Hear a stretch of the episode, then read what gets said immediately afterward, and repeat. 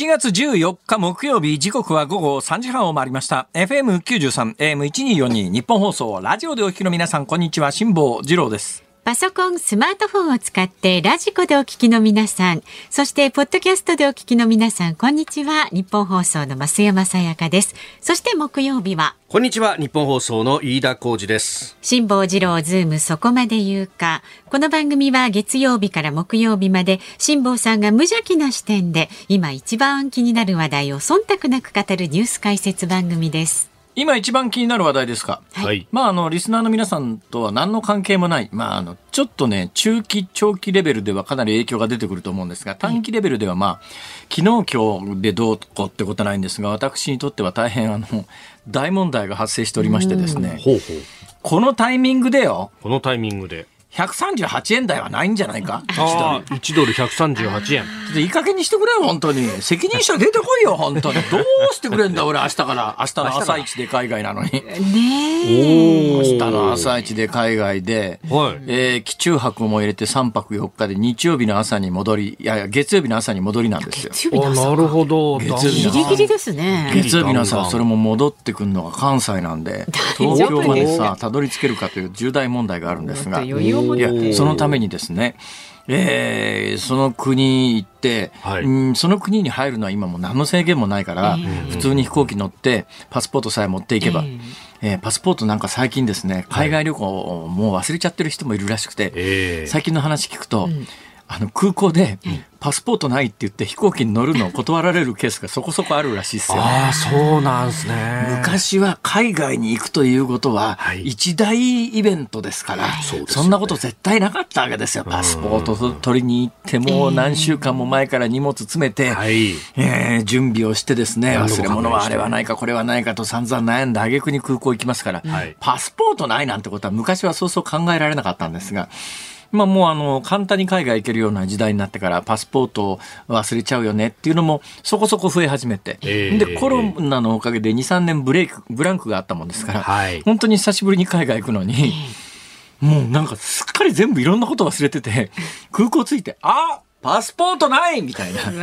えー場合によったら、ああー、パスポート期限切れてるとか。それアウトになっちゃいますね。で、国によってはパスポートが切れてなくても、残存期間が一定以下よりも短いと。例えば、まあ、半年ないとかっていう場合は、あの、ビザ要求する国も結構ありますから、そうすると空港のカウンターでですね、お客様大変申し訳ございませんが、えーお客様のパスポートの残存期間が半年を切っておりまして、これあの、ビザ免除で入れる時期を過ぎておりますので、ちょっとこれ、あの、お連れ、お乗せするとですね、国外退去と。入国拒否ということもありえますので、お乗せできませんみたいなことが私現実に経験したっていう話をね、このラジオでもしたことがあるかもしれませんが、家族5人で行ってる時に、一人だけ残存期間が半年を切ってたんですよ。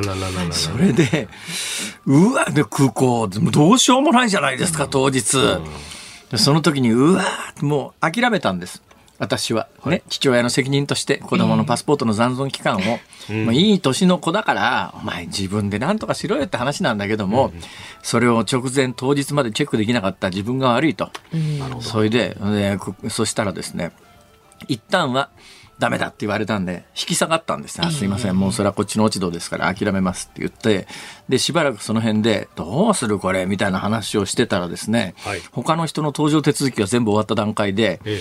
そこの責任者みたいな人がやってきてですね、はい。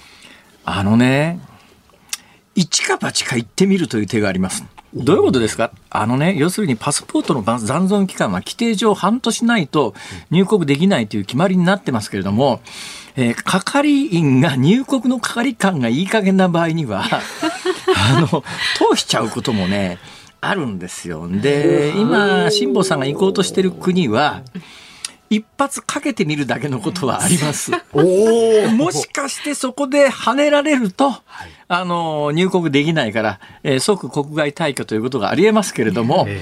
えーそこで入っちゃえると、ん。もうあとは出国の時に文句言われることはないし、その滞在期間中にパスポート見せろも普通はないので、ん。でもあの、入っちまえばそれだけのことですから、どうします？ワンチャンスかけて行ってみますかって聞かれてね。また随分と気さくな責任者の人ですね。で、うー。でも空港まで一家5人で行ってるわけですよ。ね。ほんで一人以外は全員残存パスポートはしっかりしてるわけですよ。通りますよね。ね。はい。そうすると、まあ、こっちもね、入国の時のタイミング考えるわけですよ。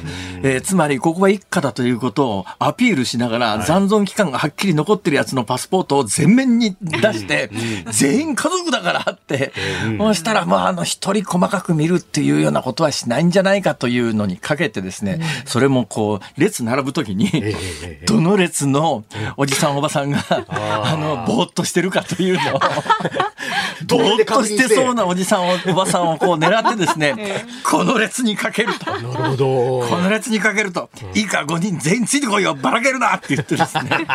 密集のすごいドキドキしますよね、空港で。ですね。で、5人分のパスポートをはいバーンと出してですね、はいはいえーもう何事もないように天井を見てですね、鼻歌かなんかわざと歌ったりなんかして、わざとらしいな、これと思うんですが、結論は結論は？クリア。クリアしたそうですね。これは嬉しかったですよ。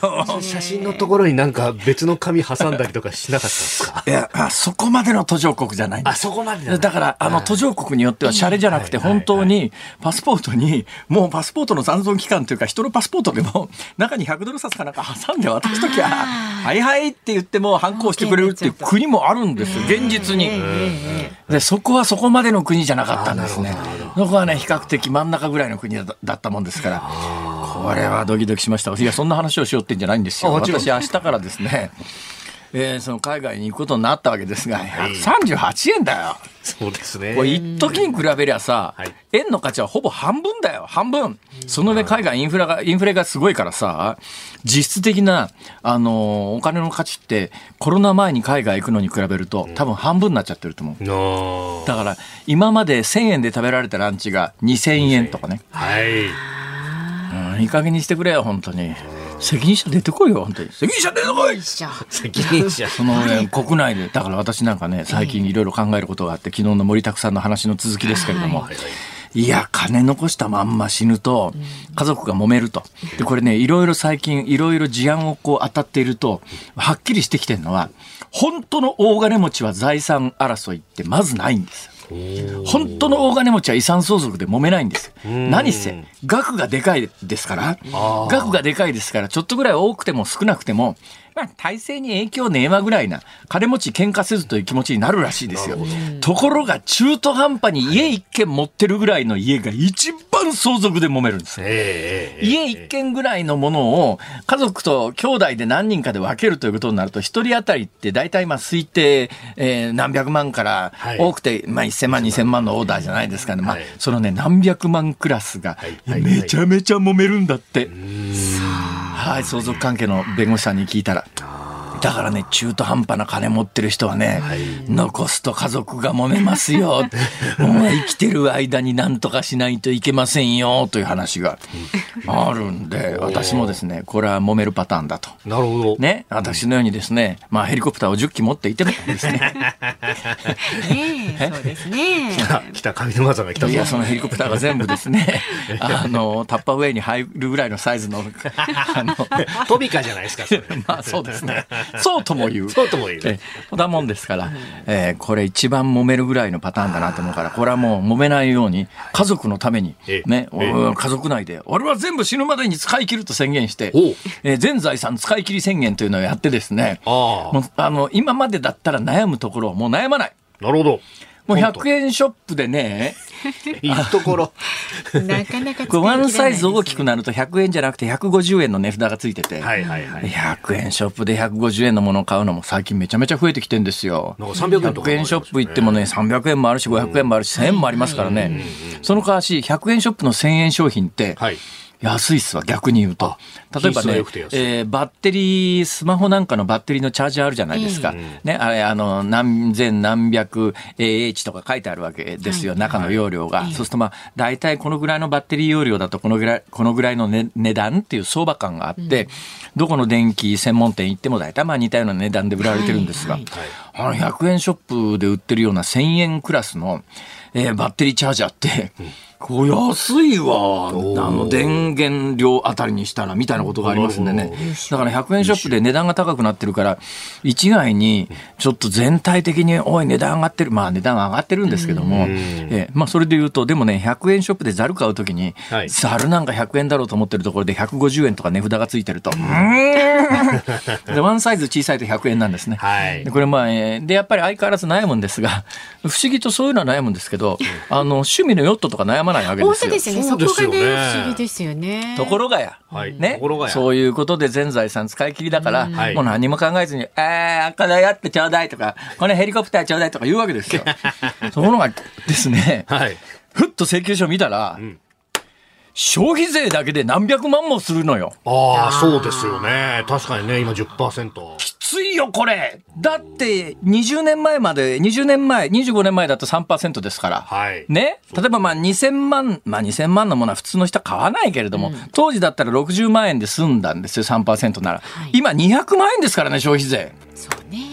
だからね、あの、ある程度の金持ちで、え、まあ、本当の金持ちはそのぐらいの金は気にしないと思いますけど、ちょっとぐらいの微妙な金持ち、ちょっと金持ってます、遺産相続争いを子供がしそうですぐらいの人たちがはい、車とか買いに行ったら、車もきついよ。車も気がついたらもう国産車ってはい、普通車で500万円当たり前の時代だからね、500万円の普通車買うと、はい。消費税だけで50万円乗ってくんだよ。そうですよね。わかりやすいけど高いですよね。気がついたら消費税10%だわ。俺のあの、莫大な超に上る円預金は紙くずになりつつあるわ。責任取れよ、本当に。いい加減にしろよと。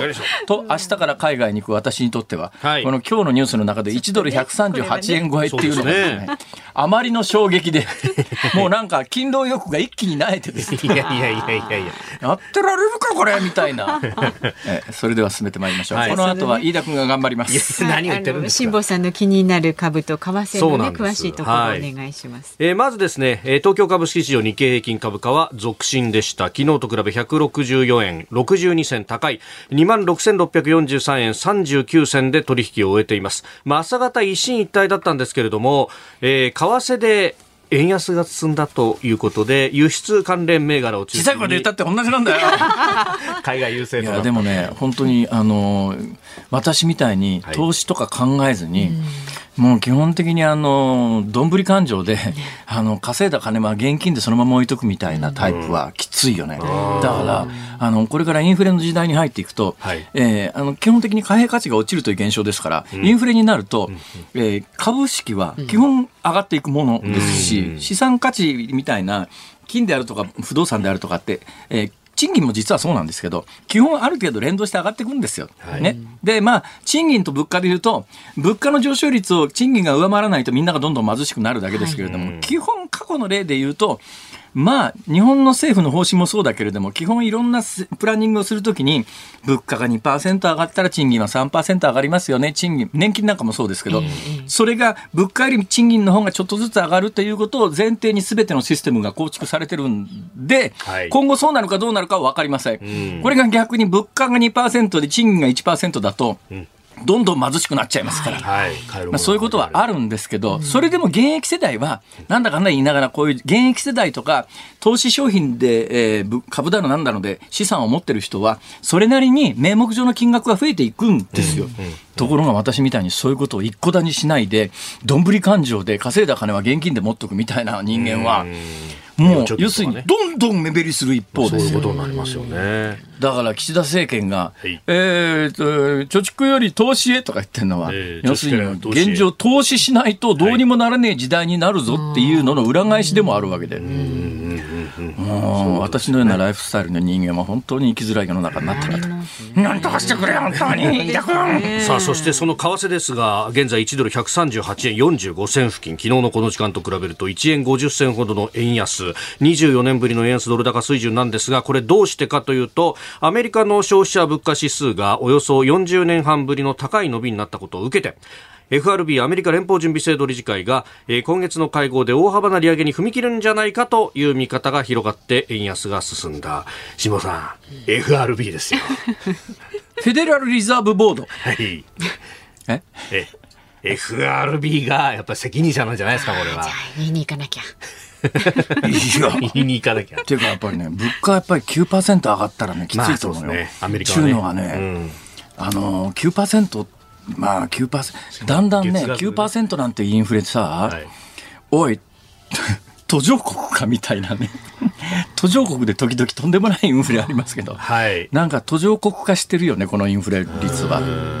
生活してる人はね、アメリカなんか給料もものすごい勢いで上がってるけれども、実際生活してる人も9%のインフレはきついと思うよ。うん。特にエネルギーが上がってますからね。あインフレか。はうんい。きついですね。はい。きつい。あズームそこまで言うか。この後はやっぱりこういう時代はあれだ。だな。何ですか？森永拓郎さんみたいにさ、はい自給自足。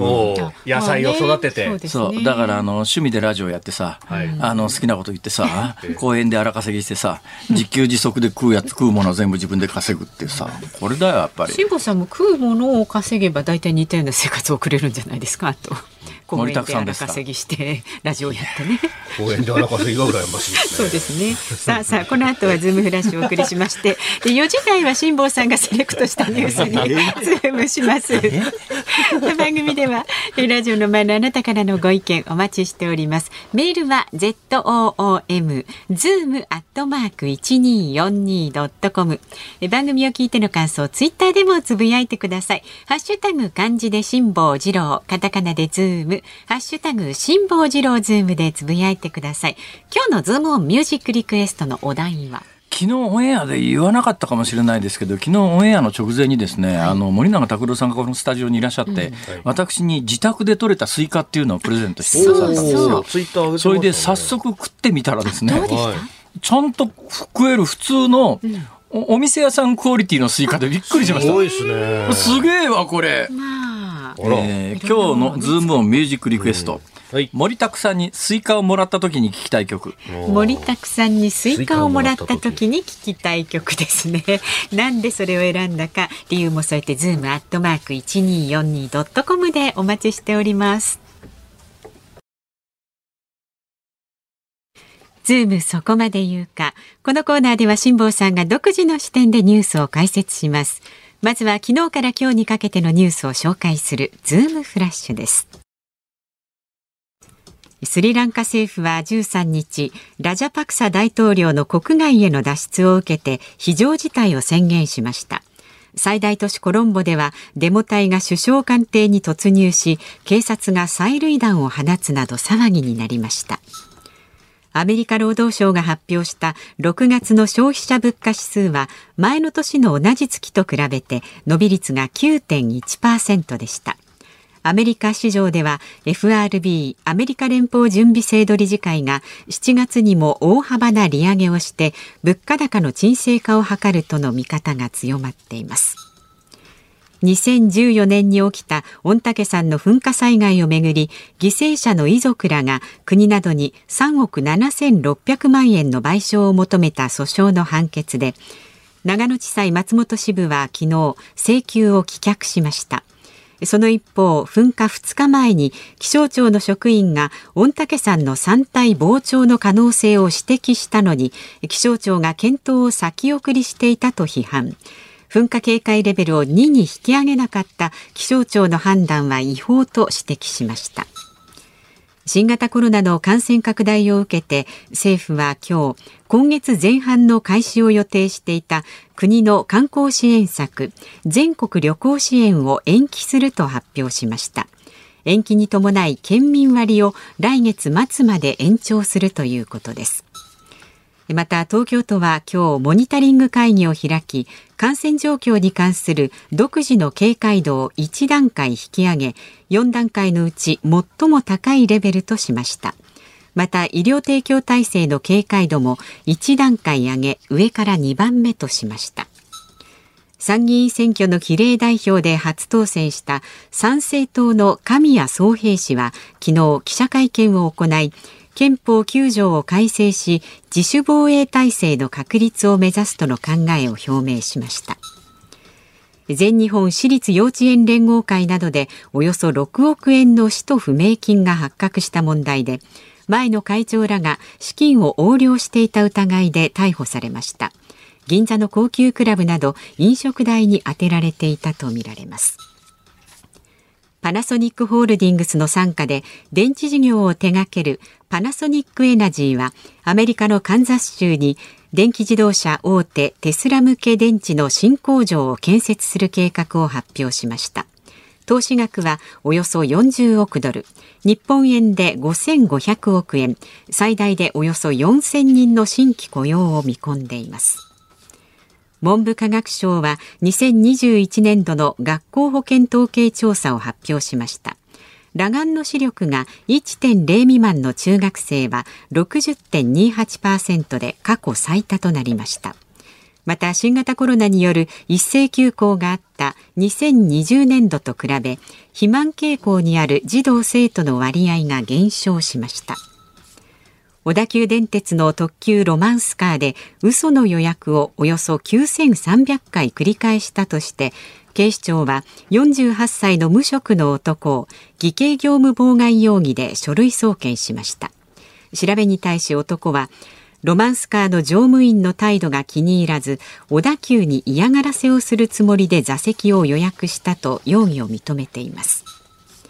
JR 西日本は山陽新幹線のぞみとみずほの指定席の特急料金を利用区間に応じて110円から420円値上げします。JR 西日本によりますと新型コロナの影響で6月の利用者数が2019年のおよそ67%となり今後もテレワークなどが定着し利用者数の完全な回復が見込めないため値上げに踏み切ったということです。おかしいだろう。はい。どう考えたってこのニュースラインナップは飯田君忖度がひどすぎるだろう。そんなことないでしょ。なんでこの鉄道ネタばっかり並んでるわけばっかりじゃないでしょ。後ろの二つだけですよ。ちょっとじゃあ飯田君教えてよ。何ですか？最後のニュースでさ、はいはい、JR 西日本がのぞみとみずほの指定券の特急料金を上げるっていうニュースあるじゃない？はい。これ、みずほはまあ JR 西日本で新大阪発九州方面だから、はい、JR 西日本の管轄だから、それはいいとして、えー、のぞみってさ、はいはいはい、のぞみって東海、JR 東海も JR 東日本も走らせてんじゃん。あ、JR、あの、西日本と JR 東海ですね。あ JR 西日本と、あ、JR 東日本は走ってない。はいえー、あ、そう。で、と JR 東海も走ってんじゃん。走ってます。ということは何？のぞみに乗るときに、はい JR 西日本の方が JR 東海より高くなるってことそんなことありえないあいえいえいえ。あの新大阪までの料金はおそらく東京から乗ると同じなんですけど新大阪から先に行った場合の料金が少しだけ変わるというような形に、えー、おそらくなる。この JR 西の回しもんそういうわけでございません。そういうわけでございません。はい。あの大変申し訳ありませんが。東京大阪間は変わらないっていうことですか？そうですね。そっちはね同じのぞみでも新大阪からのぞみっていうとね、はい、でも関東の方は圧倒的にのぞみっていうのは東京大阪間を走ってるもんだと思思ってらっしゃるんですが、えー、ところが、望みのうちの全部じゃないんですけど、はい、そのまま突き抜けてですね、えー、えー、鹿児島まで行っちゃうやつがあるわけです。えっとね、鹿児島まで、博多までですね。博多まで。博多まで行っちゃう九州まで行くのはあるんです。九州新幹線は JR 九州そうですね。はい。だから九州を。だから博多までが、はい、博多までが望みで。そうです。で、はい、博多から鹿児島行こうと思うと、別の新幹線に乗り換えて。そうですね。みずほ桜。みずほ桜。はい。そういうことなんです。ええー JR 西のマシモン。いや、そういうわけ大変申し訳ないです。なかなかあの、こうね、あの、運賃の部分は変えるの難しいんで、こういう料金の部分でなんとかなんとかというね、えー、えー、切り滑りであっております。はい、テンポよく行かないと電車の話で終わっちゃいますよね。ねえねえねえ、ロマンスカーさ、はいはいはい。これなんかあの、聞いたらさ、ええ、15分前までに買え、買わないと自動的にキャンセルされるんだって。そしたらさ、はい、とりあえず予約しとこうかってやつがさ、ええ、どうせ自動でキャンセルされるし、金もかかんないんだったらバンバン予約するってさ、はい、そういうリスクは当然あのシステム組んだ時考えるだろう。うん、そうなんですよ。ただその方が簡素にシステムが組めるんで、そうなっちゃってるんですけど。飛行機なんかは多分ね、はい、あの、前日、前々日ぐらいまでに少なくとも金払い終わらないとキャンセルされちゃうよ。うん、だからもうちょっとキャンセルタイミングを早くしといた方がいいんじゃないの？ですよ。うん。で、混んでる電車は高く、空いてる電車は安くとかね、ダイナミックプライシングっていうの本当はやった方がいいんですけど、システム回収に金がかかっちゃうんですよね、それやるとね。ああ、そうなの？はい。これ、小田急のわしも。いや、ちょっと待った。はい、電車の話に終始しました。ズームフラッシュでした。7月14日木曜日時刻は午後4時を回りました東京有楽町日本放送第三スタジオから辛坊治郎と増山さやかと飯田浩二の3人でお送りしておりますああ、はい、選挙終わりましたね選挙終わりました。選挙終わりました。はい。えー総理、今回の選挙については、どんなご見解ですか？えーまさに、えーしっかりと、おしっかりとお仕事をしてほしいという、えー国民の皆さんからの期待をいただいたものだと承知しております。野党のあれですね、山はい本太郎さんなんかは、全く違うご見解をお持ちでしょまさに辛坊さんが先ほど言っていた通り、消費税がかかるとみんな困るんですよ。これがね、政府が分かってないんです。あのね、メールいただいてますよ。横浜市のおけけさん。えー、辛坊さん、そういえばね、イーダーナの新作政治家モノマネができたと言っていましたが、誰なんですか？一週間ずっと楽しみで食事も喉を通りませんでした。今ね、今ね、ご披露したのがそうです。う。いや、食事も喉が通らないほどではなないいんでしょうじゃないかと思いますが、私もそうまあ。それなりのクオリティですね。そえーまあ、ネイティブの関西人からすると微妙に関西弁に、あのーはい感はあるんだけど、だけど、ほぼ完璧に近いです。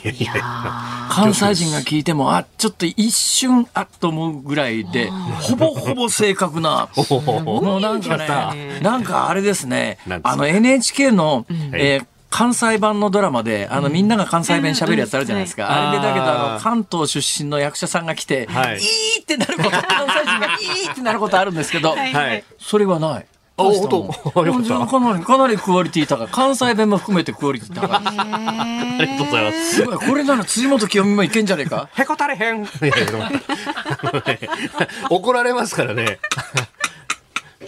いや、もう。ねえどこまで突き進むんですかねこのものまねはね。よし、目指せ世界制覇い。や、世界制覇じゃないですよ。応援しますよ。アポロ劇場を目指そう。いやいや、だから。ダメダメ、本当に。それからメール、えーご紹介しますが、はいありがとうございます神抜さんです。縁がお嫌いな辛坊さんのギャラは現物支給にしよう1回に米20キログラムを日払いで、あおー米20キロですね。米20キロ。米20キロは持ちますね。うち最近米の消費量が落ちてますから。私、あの、東京だとね、米5キロで、それもね、洗うのがめんどくさいので、無洗米っていう洗わずに済むやつ買うんですけど、5キロの米買うと、まあ、一人暮らしだとかなり持ちますよ。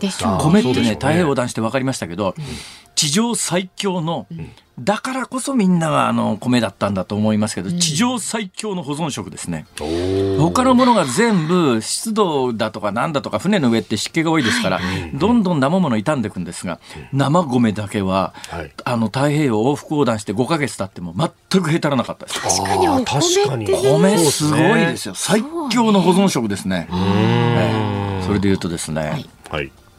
今私、大量に摂取してる食物があるんです。ほう。今もう意地になって食ってるものがあるんですよ。はい。レタス。レタス？今レタスがね急激に値段が下がってたんですこの23週間、それがかわいそうにレタス農家の皆さんこの昨今の天気でですね全国のレタスがですねレタス産地のレタスが急激に大きくなっちゃったんです。であんまりでかくなりすぎるともう出荷できなくなっちゃうんで、もうほどほどのところで出荷して、ちょっとずつタイミングずらずらして栽培して、タイミングずらして出荷していくものが、一時期に大量に出荷しちゃったんで、レタスが値崩れして、今レタスがかなり安いんですよ。だけど、でもこれ今後が簡単に予測ができるのは、はい。時間をかけて順番に出荷していくものが、一時に大量に出荷されたんで値段が下がったということははい、今後、レタスがだんだん少なくなって、急激に値段が上がってくるのが読めるわけですよ。急激に値段が上がってきたときに、まあ1個300円になったからといって、普通の人は買いますよね。私買わないんです。買わない。私もう基本的にこの野菜はここが上限って決めてるところがあってですねあー自分の中でレタスの上限っていうのがあるわけですよ。はいはいそうするとまあ、レタス、キャベツが300円超えると、もうちょっと正直、うーん、やめとこうと思うんですね。でそうすると、キンキンレタスが食べられなくなるのが分かってますから。はい。今もう今のうちに レタスを買い占めそれで？て、もう朝昼晩とレタス食って、レタス食って、レタス食って、私の体は今、レタスでできております。面白い生き方してますね。はいありがとう大田市場の市況を見ると確かに持ち合いまで戻してきてますね。持ち合いって何よ？え、あの、まあ、大体こう需要と供給がミックスするぐらいという。あでこの先ほうれん草や小松菜あたりが今弱いっていうところ小なんで松菜 え必ず小松菜はこれか小松菜かどっちかを言うことになっております。そはんな決まりなんい、ですね。決まりです。はい。はい、決まりです 胸を張った。ラジオの前のあなたからのねご意見お待ちしております。なんかこういう会話にまでね付き合っていただいて本当ラジオを聞いてらっしゃる方もありがたい限りですよ。はい。ズームアットマーク一二四二ドットコム。ツイッターはハッシュタグ辛坊治郎ズームでつぶやいてください。で今日の大喜利リクエストことズームをミュージックリクエストはですね森卓さんにスイカをもらった時に聴きたい曲です。お待ちしております。さあこの後は辛坊さんがニュース解説するズームオンです。辛坊さんが独自の視点でニュースを解説するズームオン。この時間解説するニュースはこちらです。安倍元総理銃撃事件の容疑者安倍氏を襲えば宗教団体に非難が集まると思ったと供述。産経新聞によりますと自民党の安倍晋三元内閣総理大臣が暗殺された事件で殺人容疑で送検された無職山上徹也容疑者が母親が入信していた世界平和統一家庭連合旧統一教会に関連して自分が安倍氏を襲えば家庭連合に非難が集まると思ったとの旨の供述をしていることが分かりました。また昨日行われた現場検証で犯行現場からおよそ90メートル離れた立体駐車場の外壁で新たに弾痕のようなものが確認されました。まあ90メートル離れたところで弾痕が見つかったからといって、はい。えー有効射程距離が90メートルあったというわけではないですから、うん。あのー子供向けっていうか子供向け、うん、あの市販されてる合法的なエアガンってあるじゃないですか。ええ。あのライフル型のエアガン、はいええ。あの BB 弾ってやつをプラスチックの弾を飛ばすやつ、うん。あれでもね、えー有効射程ではないですけどつまり狙って当たるっていうようなもんじゃないですけど、単に弾が飛ぶっていうだけだったら、うん。100メーターぐらい飛ぶやつ売ってますからね普通うに。んだからまあ90メートル離れたところの立体上の外壁ででね私今回まあ何回もこれに関しては一昨日の5時台だとか私のやってる YouTube だとかでえー統一教会、はい。えーという名前から、まあ、これ今週月曜日から私は出してるのかな、えーそれからまあその背景にある、えー国際勝共連合っていう、まあ、戦後の政治団体の生まれたいきさつであるとか背後関係であるとかいろいろ解説をし続けてきて、で、まあ、おそらくそういう事件の構図なんだろうなと思う一方、はい。ここへ来てちょっと見方変わってきてるんですよ私。ほう。うんほう。えーその話をする前に飯田君。なんですか？このニュースの解説をお願いします。えーこのニュースの解説、まあ、この、まあ、容疑者の、まあ、家庭のね、生い立ちの環境の部分で、まあ、あ今日あたり、本当これがなぜか、こうタイミングを合わせたようにですね、えー長官各紙、それから文春新潮の各週刊誌で、妙に詳しくものすごく出てきているんですが、まあ、あの、お父様が自死され、そしてお母様、残されたお母様が、あこの、まあ、統一教会に入信し、かなり、まあ、お金も外払い、払ったと、あの、献金等々を行ったというようなことで、そして、えー家庭が崩壊して、えーそこに対して、えー容疑者は、あ非常にこう、恨みをお思ってえーいる部分があったと、お自分の人生をめちゃくちゃにされたというようなあことが動機であると、おまあ、その辺は、あ今週に入ってからすでにいろいろと報じられてきたところですけれども、ここへ来てそれが詳しく報じられていやーそうなんだよね、もうテレビのワイドショーなんかでもそのあたり報道一色だし、はい。今週月曜日の午後まで、えー一行も宗教法人がどこか書いてなかったところも、某宗教法人としか書いてなかったですよね、最か初は。急にはい。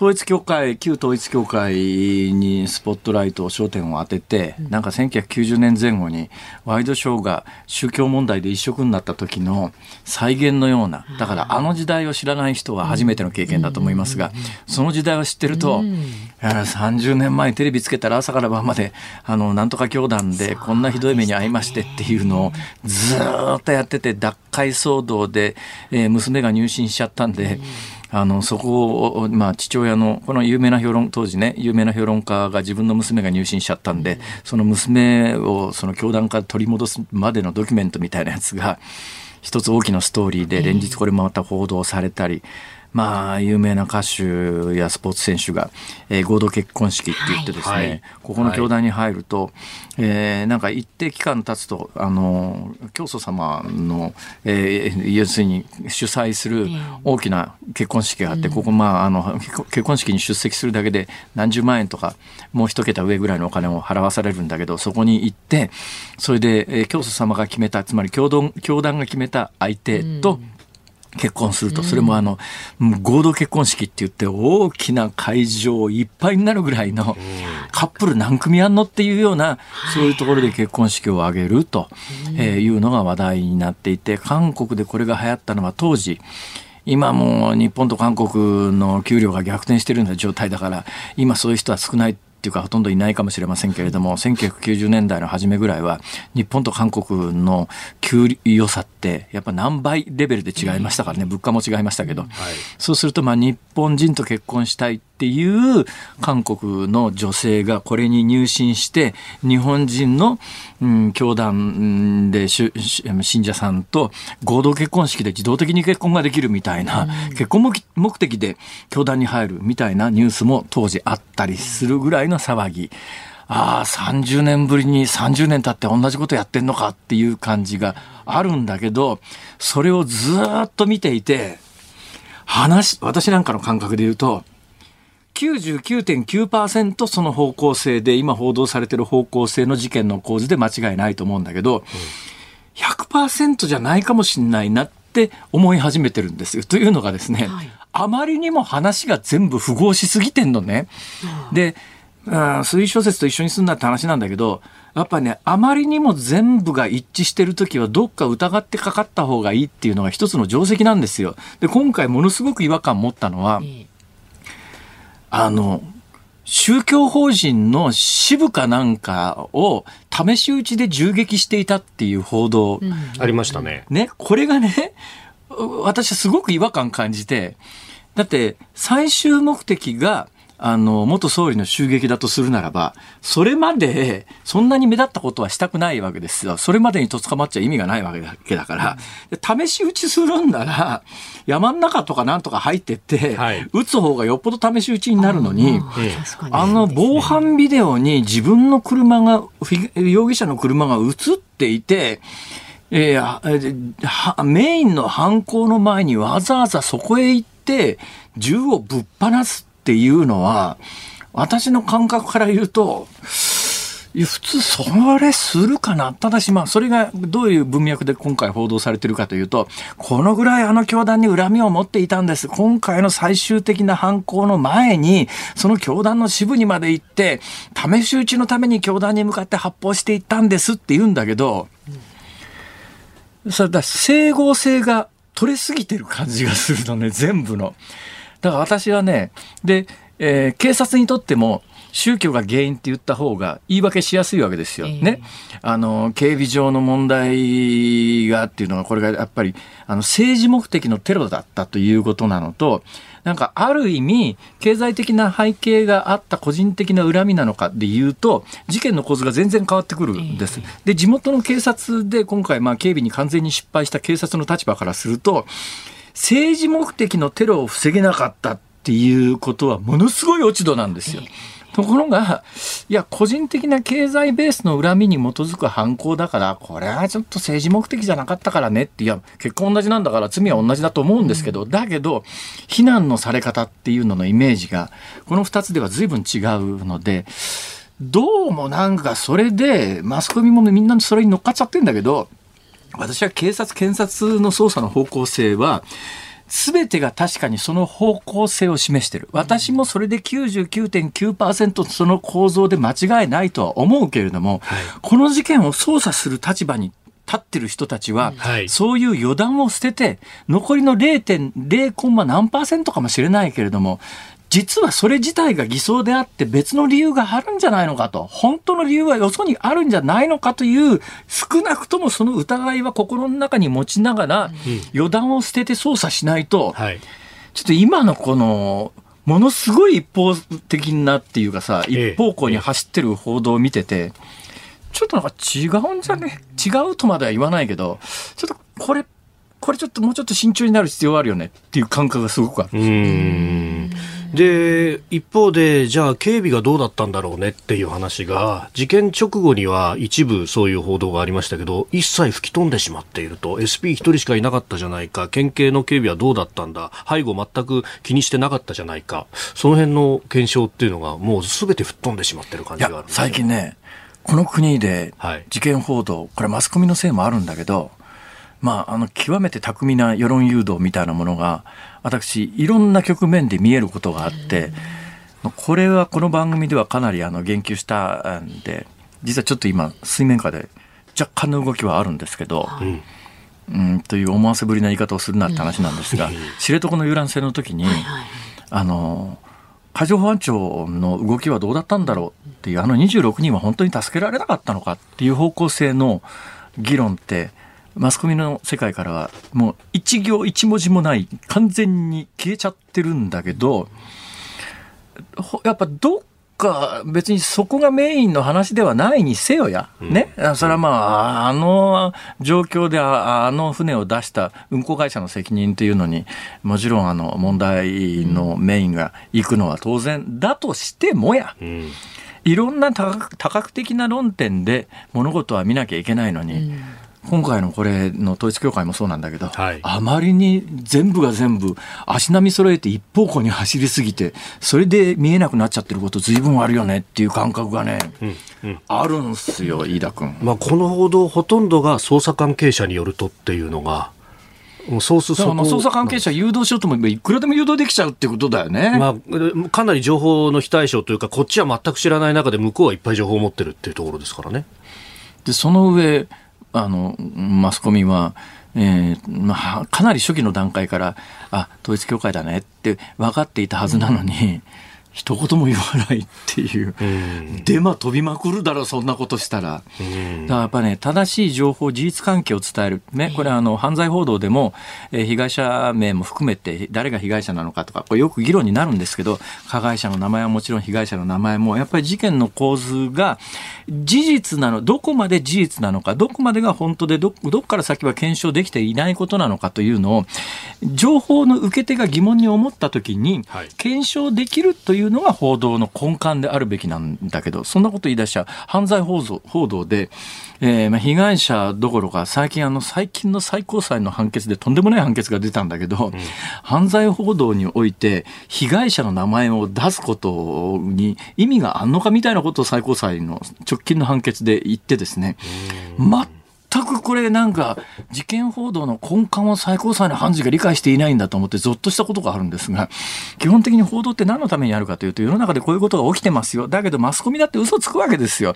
だけどね今日本ではマスコミは嘘つかないというマスコミが流した情報は一方的に信じろっていうそういう図式ができてるんだけど本来やっぱりマスコミだって嘘をつくわけでどっからどこまで本当か分かんないっていう場合に情報の受け手の側が調べようと思った時に A さん B さん C さん D さんじゃ調べようがないわけでどんな嘘でもつけちゃうわけですよ。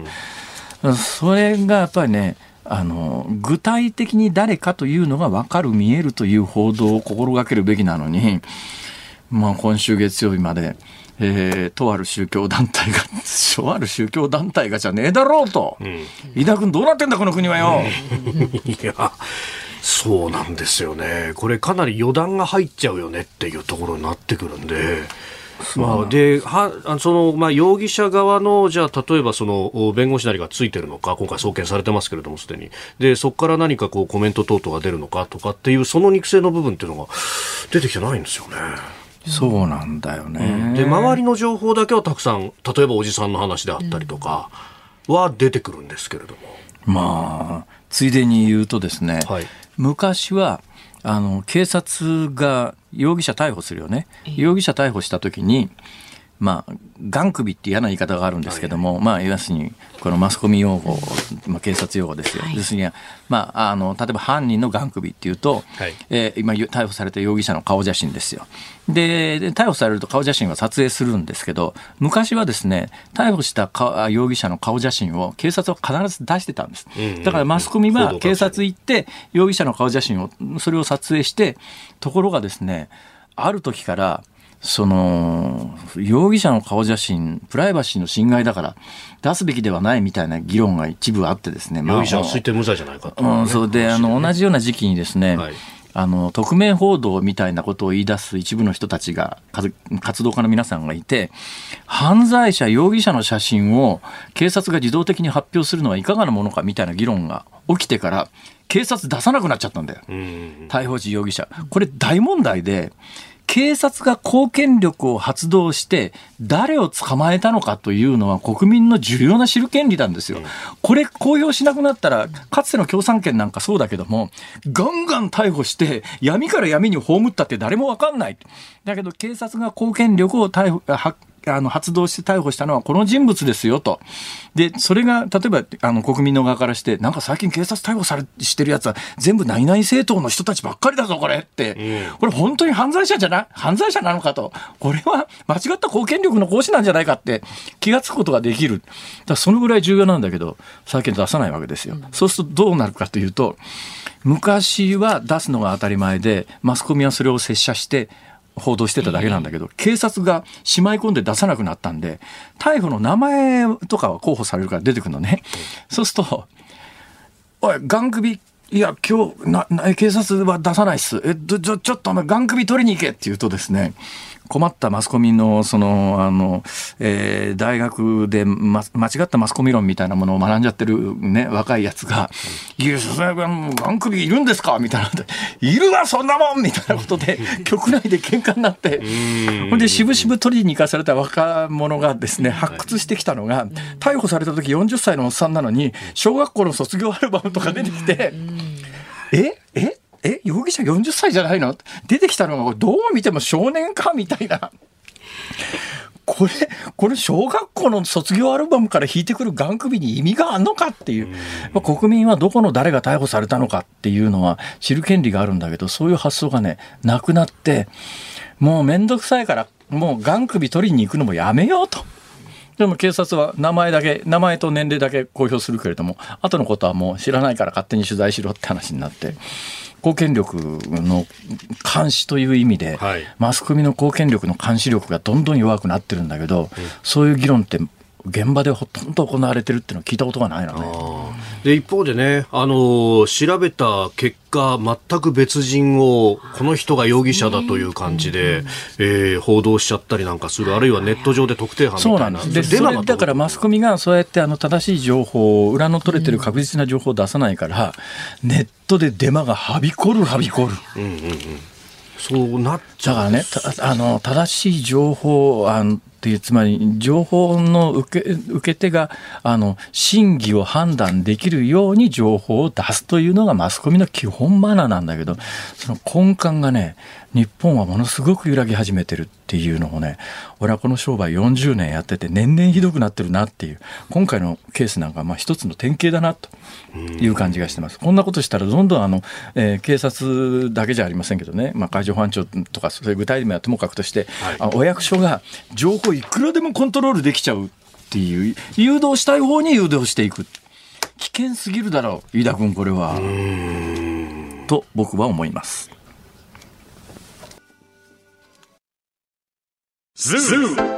日本放送辛坊治郎ズームそこまで言うかをポッドキャスト YouTube でお聞きのあなた。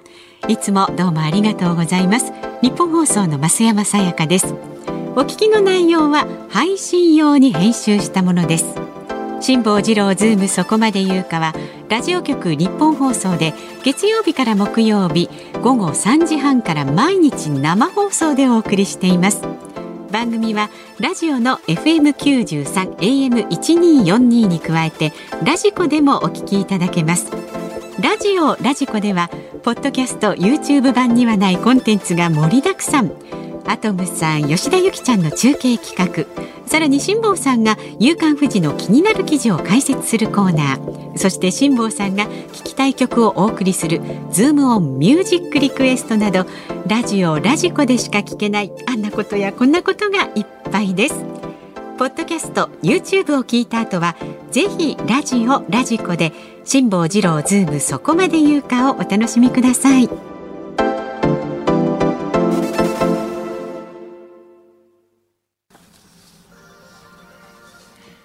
7月14日木曜日時刻は午後5時を回りました。辛坊治郎です。日本放送の増山さやかです。日本放送の飯田浩二です。ではこの時間ズームをミュージックリクエストをご紹介いたします、はい、まあ昨日ね森永卓郎さんゲストにいらして、えー、お庭で作ったお庭というかね畑で作ったスイカを辛坊さんにプレゼントしたことからありがとうございます。お題が森卓さんにスイカをもらった時に聞きたい曲ですね、はい、世田谷区の50代のみかんジュースさんは、えー井上陽水さんの少年時代。スイカといえば夏休みおばあちゃん宅でたらふく食べて縁側から種を飛ばした思い出です。そんな原風景にぴったりなのはえー、少年時代です。夏休み夢花火といい曲ですね。そうですね。無人スタンドでスイカ買ってね。スイカの種食べると盲腸になるとか子供の頃言われましたね。関係ないですよね、芽が生えるとかね、えー、芽は生えてこないだろう それ、はい、えー、61歳の品川区糸のパパさん。サザンオールスターズ真夏の果実まさにね。四六時中もスイカ食って。いやいやそんなじゃない。そ れ違う。あります、えー、あとはですね野菜肉さん市川市六十一歳の方。吉田拓郎さんの夏休み。森永卓郎さん吉田拓郎さんと拓郎つながり。なるほど、うん、でしかも歌詞にスイカを食べてた夏休みありましたね。そうか。あったあった。それから練馬区のヒポポタマチさん59歳森卓さんからスイカをもらった時に聞きたい曲は中村雅俊さんの俺たちの旅。なんで？これね歌詞の中に、はい、ウォーターメロンの花の中に数えきれない長い年月うたた寝をするものなのですというフレーズがあると。森卓さん畑でうたた寝しそうですしとね、確かにね。まあいつでもうたた寝あいやいや。ほらほら。横浜市のジージートッシーさん50歳はい生き物係のありがとうをお願いします。いただき物ですからね。ああ、うん、感謝の気持ちそうそうそう。はいはい、練馬区のマンゴーキャラメルさん48歳は森高千里さん気分爽快。うん、これはえー、リクエストのお題、えー、森拓さんのって言った時に森高って聞こえたので。なるほど空耳アワーってやつですね。ね、はい、この季節には気分爽快確かに、ね、そうそうそう、う。ん、それからこれはね一番多かったんですがやっぱりかという感じで神奈川県のパンダイバーさんスイカの名産地をお願いします。来ました名産地。13通。おかけしました13通。おありがとうございます、ね、前に、えー、前にかけた。そんなに前じゃなくて数か月前に確か。どういういきさつだったか忘れましたけど、はい、スイカの名産地。なんか私が家でスイカを育て始めたという。あご報告いたします。はいはいはい、うちのスイカは、花が2つ咲いたので、今一つ摘まないとこれは実はならないなと思ってるんですけどこの2つ咲いたやつをですねだから1つ取るのかわいそうだなと思ってですね今も鑑賞用花鑑賞してもこの今年はもう花鑑賞していいかっていうちょっと諦めに近いです。そうですか、はい、実はなかなか無理でしょう。素人さんには。それだから森卓さんすげえなと思うんですよ。だってちゃんと食えるスイカだったもん。ズームオンミュージックリクエスト、はい、本日は本日は。吉田拓郎夏休み。吉田拓郎さんの夏休み。はい、はいわかりました。ではエンディングでね、お送りいたします。番組ではラジオの前のあなたからのご意見を24時間お受けしております。来週7月18日月曜日3連休の最終日の海の日になりますが、辛坊治郎ズームそこまで言うか4時台のゲストは、弁護士の紀藤正樹さんです。えー忙しいと思いますよ。だって昨日あの13兆円の判決勝ち取ったのこの人ですからね。そうですね。その代理人弁護士。いや、すげえで、まあもちろん統一教会関係のね、はい、はい、弁護もしてらっしゃいます。ぜひあの取り上げてほしいニュース、それから紀藤さんなんかに質問でも結構です。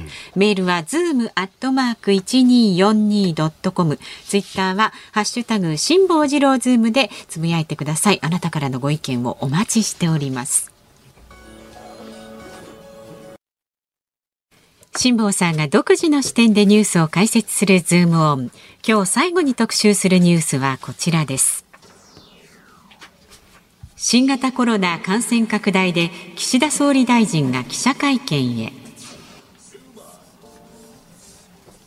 新型コロナウイルスの感染拡大を受けて岸田総理大臣はこの後6時から記者会見を行います新型コロナの感染第7波に入ったとする見方が強まる中総理は医療体制の充実に努める考えを示す見通しです。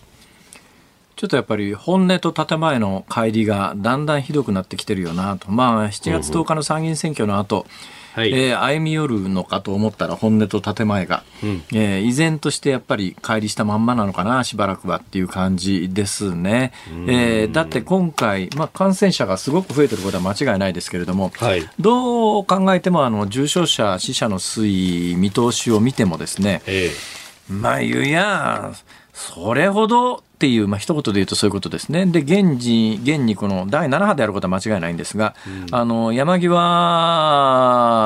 担当大臣ですね、担当大臣。も、現時点では新たな行動制限は考えていないと明言してるわけですよ。すね、これがまあ多分本音のところだろうと思いますが、うん、それを大きな声で言ってしまうとですね、まあコロナに関して言うと、歴代政権は厳しくすればするほど高齢者を中心に、はい、えー、人気が高まるというのをもう熟知してますから、うん、習い性になってますから、どうしても方向の変化が、変更ができない。だからものすごい中途半端で、はい、県民割は、お盆の期間をやるかどうかというのは各自治体に任せますよということで、8月末までは継続方針。だけど、もともと予定していた全国に広げるのはやめます。はい全国広げるのやめても、県民割8月末まで拡充しますっていうんだったら、お盆も含めて、どなんだよこれ。なんだよこれ。一言で言うとなんだよこれ。だから本音と建前の乖離の中でですね全く無意味無意味なことも、えー、依然として行われてるわけですよ、はい、ちょっとあのーこの全く無意味なことは全く無意味なことだと論証ができるので、はい、なぜ論証ができるかというと、うん、私が自ら関わっていることでございますから。ほうほうほう。えー、今海外に行くとあの日本の帰国便に乗るためには、PCR 検査というのを、現地で72時間以内に受けなきゃいけないわけですよ。そうですね。私、今日番組冒頭から申し上げているように、はい、明日の朝、はい、えー、海外に向けて飛び立って、はい、現地と機中泊入れて、2泊3日で月曜日の朝に帰ってくる予定なんです。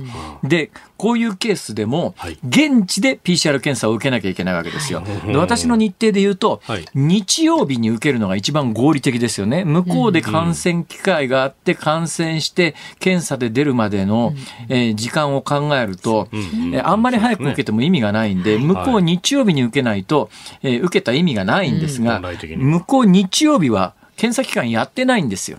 ね、ほとんど。だから日曜日に検査受けられないんです。はい、土曜日には検査機関は空いてるところが私の行くところは多いんですけども、えいろいろ調べたらですね、検査結果は翌日でないと出せませんって言われてる、言われちゃうわけですよ。はいで、土曜日に受けたら日曜日が翌日で、日曜日は休んでるんで、検査結果が受け取れないんです。はい、そうするともう最終的な選択として、はい、私現地に明日の午後には着きますんで、ええ、明日の午後現地に着いてすぐ PCR 検査を受けて、その結果を土曜日にもらって、うん、その土曜日にもらった検査結果を提示して帰りの飛行機に乗るというプロセス以外はないんです選択肢として。そうですね。ね。合理的な選択肢がないです、ね、もうそれ以外選択肢がないわけですよ。それで、明日の午後に検査を受けようと思ったら、はい、えー、その国の検査機関をこういろいろ調べたら、はい、前日までに電話で予約をしてくれって書いてあるわけですよ。電話で予約なんですか？私、本当に久しぶりに、はい、今日朝から国際電話をかけまして。なるほど。はい、国際電話をかけまして、明日の午後の予約を取ったんですよ。へでも飯田君、はい、意味なくね意味ない。だって、だって、うん、検査明日の午後なんですよ。ついてすぐ。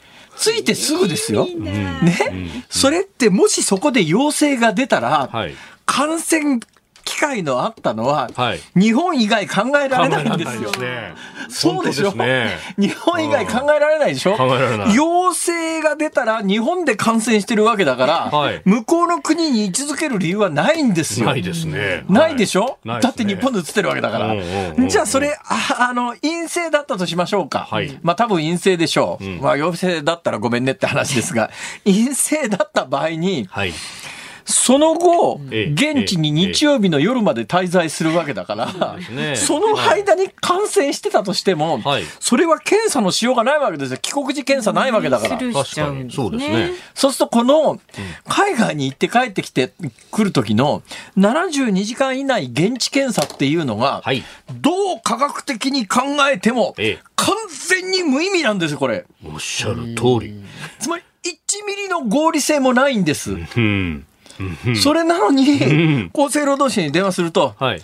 あのー現地で必ず受けてください。72時間以内に。はい。現地で72時間以内に。どうどう逆算すると明日の午後しかないわけですよ。そうですね。あれ、何の意味があるんだよって思うんだけど、はいそれないと帰国便に乗れないんです。うん。で受けないと帰ってこらんないわけですよ。うん。変な話。飯田君、本当。え明らかにおかしいことが、そうですねこ。うま制度としてまかり通って、いやー、それをやることで、いや、ちゃんとやってますから、僕らは。みたいなね、やってる感は。いつから厚生労働省になったんだよ。いやいやいやいやいやいやこんなことでね、はい。いいと今回、ね、参議院選で当選したはい山本太郎さん思ってんのか？そもそも論として、これでええのかっちゅう話ですよ、辛坊さん。消費税も、この水際対策も、すべて同じなんです。何も言ってないようにも聞こえますが、え ちょっと、なんとか言いなさいよ。あそうですね。投げたっきり回収しないというのは。投げっぱなしじゃん。そうですね。これは、そうですね。あれですか？今なんか密かに考えてる別のネタあるんですか？いや、特にないですよ。特にネタないですか？えーもう今日は辻元清美さんもやっていただきましたからね。えーやってもらったうちに入りますそれはちょっとクオリティの運用するレベルでは全くないので。玉木宏さんは、あの、明日あ玉木宏さんなんかこの曲にリアルにいらっしゃるって。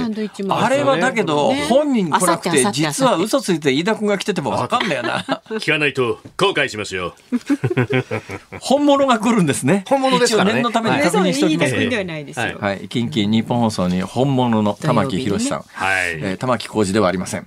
玉木宏でもありません。はい、スイカのご無沙汰でござい。はい。ました。えーということで。いやー、本当でもなんか、やってる感だけって途方に暮れますね、こういうのは。はい、ということで私、あの冒頭からご披露させていただいているように、明日朝海外に行って、えー何しに行くのかと問われればはい。答えは一つです、うん。はい、何しに行くんですかって聞いてください。何しに行くんですか？海外で PCR 受けに行くんです。以上でした。ズボンでした。お後がよろしいので。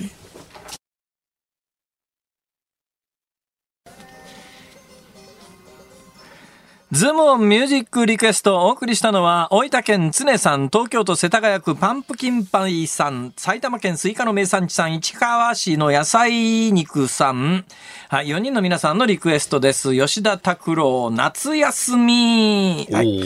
えー、なんかフルコーラス、為替に関する最新情報が入ってきたということなんですが、えーお伝えいたします。14日の外国為替市場ですが円相場1ドル139円。ふざけんなよ、本当に。よ。139円。現在20銭付近での取引あららら、まえこれた進みましたね。ね な本んだそれ当は、俺に対する嫌がらせか？ど 本当そんな感じにうねいうことだよ、それ。えーえーえーえーそうなんですよ。日頃の行い？え日頃のぐらい？私のせいですか？えー松野官房長官は急速な円安動向が見られ憂慮していると当たり前だろ、それは。憂慮しろよ、本当に。辛坊さんも憂慮して緊張感を持って注意すると。まあ、これだから、この後のね、総理の会見でも、まあ、何らか言及ないとっていうところ、あまあ、記者からは質問があるかもしれないですけどね。でもね、もう俺、か慎重でしょうつてね、為が替の変動っていうのはもう、はいえー成人してからもいろんな局面でいっぱい見てきたけども、はい。はっきり言って、いわゆるその、口先介入って言ってですね、うんうんうん。政府とかの金融、金融当局の幹部がいろいろこう言うわけですよ。はい。口先介入、聞いた試しがないよね、そうですね。はうん。本当に。はい。まあ、そんなこんなでございまして。はい。えーちなみにですね、はいはい。ユーロ円が139円50、60銭ぐらいということで、まあドル円とユーロ円がね、同じぐらいになってるまあ、だから、簡単に言うと1ドル1ユーロっていう、そういう感覚で、うん。まあ、ユーロが発足した時に、ユーロって発足したのは2000年前後のはずですけどね、えーあの頃って確かね、そのぐらいのレートから出発してますから、うん。まあ、一時ずっとね、ユーロの方がだいぶ強かったんですけども、ここへ来て、あのドルどっぽ高っていう、うん。まあ、ドルどっぽ高なんだけど、ドル自体の価値もインフレで落ちてるからね。うん。そう考えたら世界の通貨みんな怒ってるっていう、そういう判断もできるわけですけども、だから途上国の通貨もそれなりに落ちてるんで、そうですね。だから円から、そんなことはどうでもいいや、もうね、そんな中、辛坊さん気をつけてね、お出かけになってくもださいしね。現地での PCR 検査で陰性かつ飛行機に乗れたら、はいこのスタジオでまたお目にかかりましょうね乗ってくだ。さいおね目にかかります。無理だった場合は飯田君です。何言ってんですか？ちゃんと。待ってますんで。待ってますよえーお聞きの日本放送、この後はショーアップナイターです。甲子園球場から阪神対巨人戦、解説、加納圭介さんと鳥谷隆さんのダブル解説、そうなんですよ。鳥谷さんがで、明日の朝6時からは、はい。えー、飯田浩二の OK 工事アップ。コメンテーターは内閣官房参与で外交評論家、三宅邦彦さん。安倍元総理について、もう若い頃からね、えー、80年代の前半から知っているということがありますので、はい。そのあたり伺っていきたいと思います。はい。で、その後朝8時からは、えー春風亭一之輔さん、あなたとハッピーなんですがね、先週あの一之輔さん体調不良のためお休みしてね、今週もね、明日もね、はいえーピンチヒッターで上柳正彦アナウンサー登場いたします。んで、明日7月15日はね、日本放送開局記念日です。はいはい。メールテーマが、こんな番組聞いた日本放送の思い出を教えてくださいということでお送りいたします。えー、開局記念日なんだ。そうなんですよ開局して何年ぐらいになるんですか？もう結構なな年月ですよね。そうですねテレビなんかよりはるかに年限長いはずですから。えっ、と、68年か。かな。68年になりました。はい。じゃあ私よりも先輩なんだ。そういうことですね。さあ、はいその辛坊治郎ズームそこまで言うか月曜日は、えー、4時台のゲストが弁護士の紀藤正樹さんです。まあ、安倍元総理の銃撃事件の容疑者と旧統一教会の関係について。はい。そうですね。紀藤さんというと統一教会のね、まあ脱会信者をす応援するとか、はいそれから直近のニュースで言うとあの13兆円の巨額賠償のねあのはい弁護士もしてらっしゃったということで、そのあたりもちょっと聞けたらなと思っておりますはい。辛坊治郎ズームそこまで言うか、ここまでは辛坊治郎と増山さやかと。飯田浩二でした。来週もありま帰ってきてね。